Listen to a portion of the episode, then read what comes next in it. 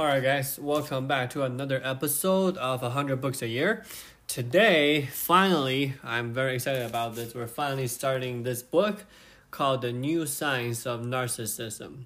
Um, so, it is being written by a psychologist. Um, he actually spent his uh, pretty much his adult life uh, trying to study narcissistic people and what is their characteristics.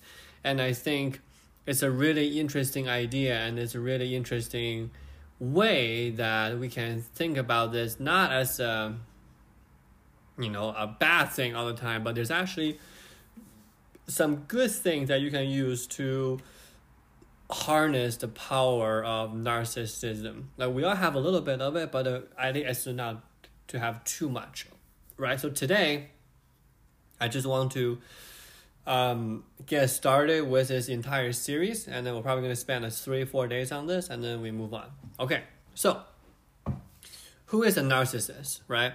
So it is people who have excessive interest in admiration of themselves, right? So meaning people that like themselves too much.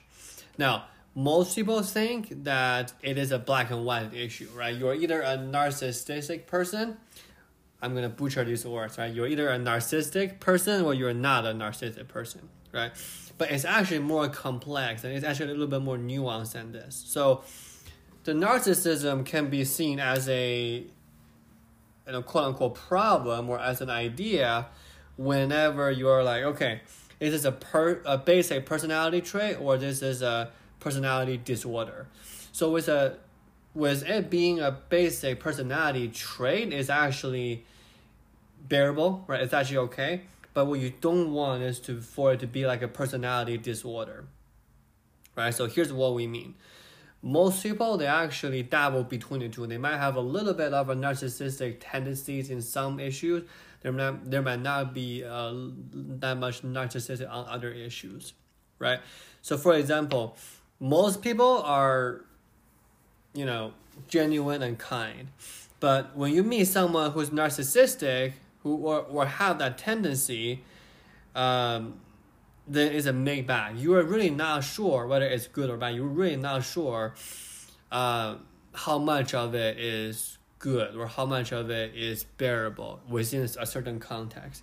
So it's okay to have a little bit in a certain issue, but it's really horrific, horrible when you have it as a disorder, uh, somebody that, that just cannot control himself right? So, in a sense, how do we define narcissism, right? So, at the core, narcissism comes into three parts, right? We have self importance, we have antagonism, right? The person trying to just like fight you all the time, and then the sense of entitlement.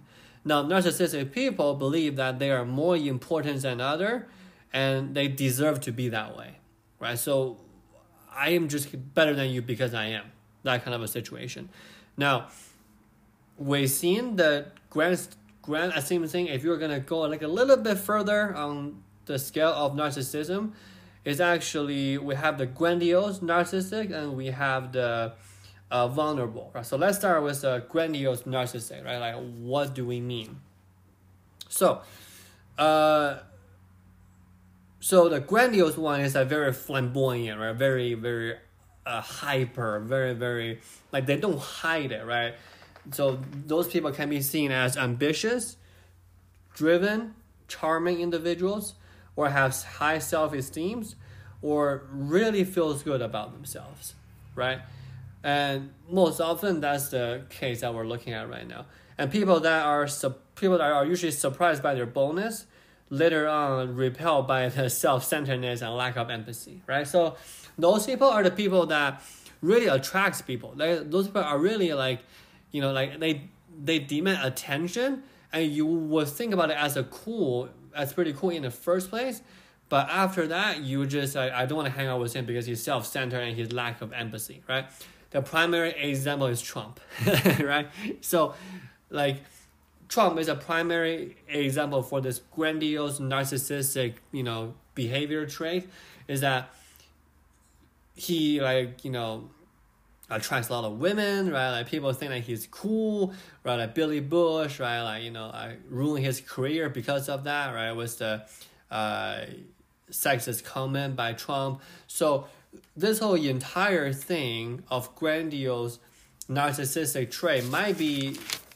uh, attractive to people in the beginning, but after that, it's kind of like, why do I even go out with you? that kind of a situation, right?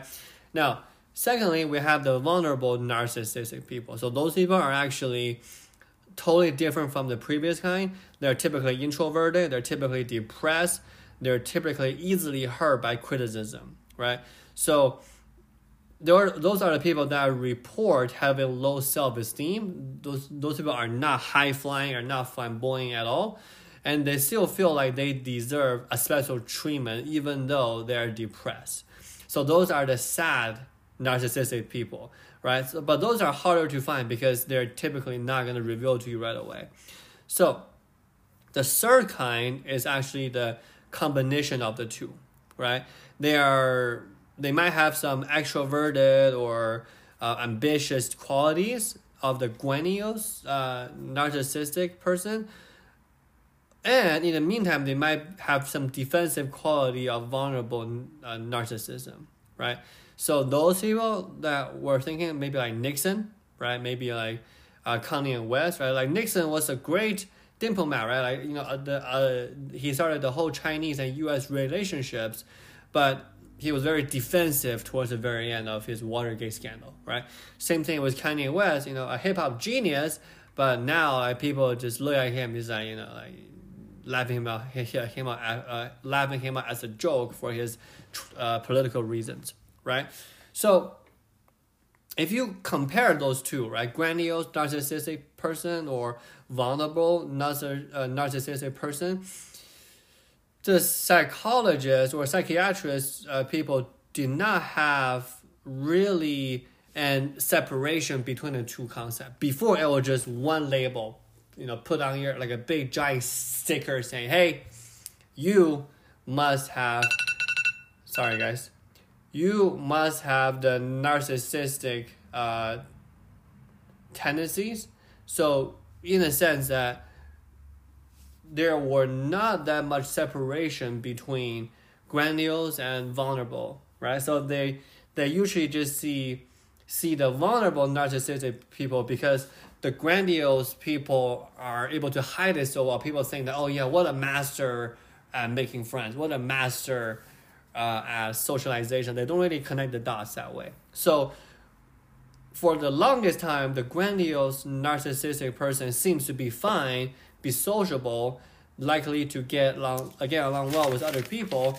Well, in the meantime, the vulnerable narcissistic people are harder to discover, right? All right, guys. So today, I just want to do an introduction on the definition, and then tomorrow we're gonna dive in a little deeper on this whole narcissistic topics. All right.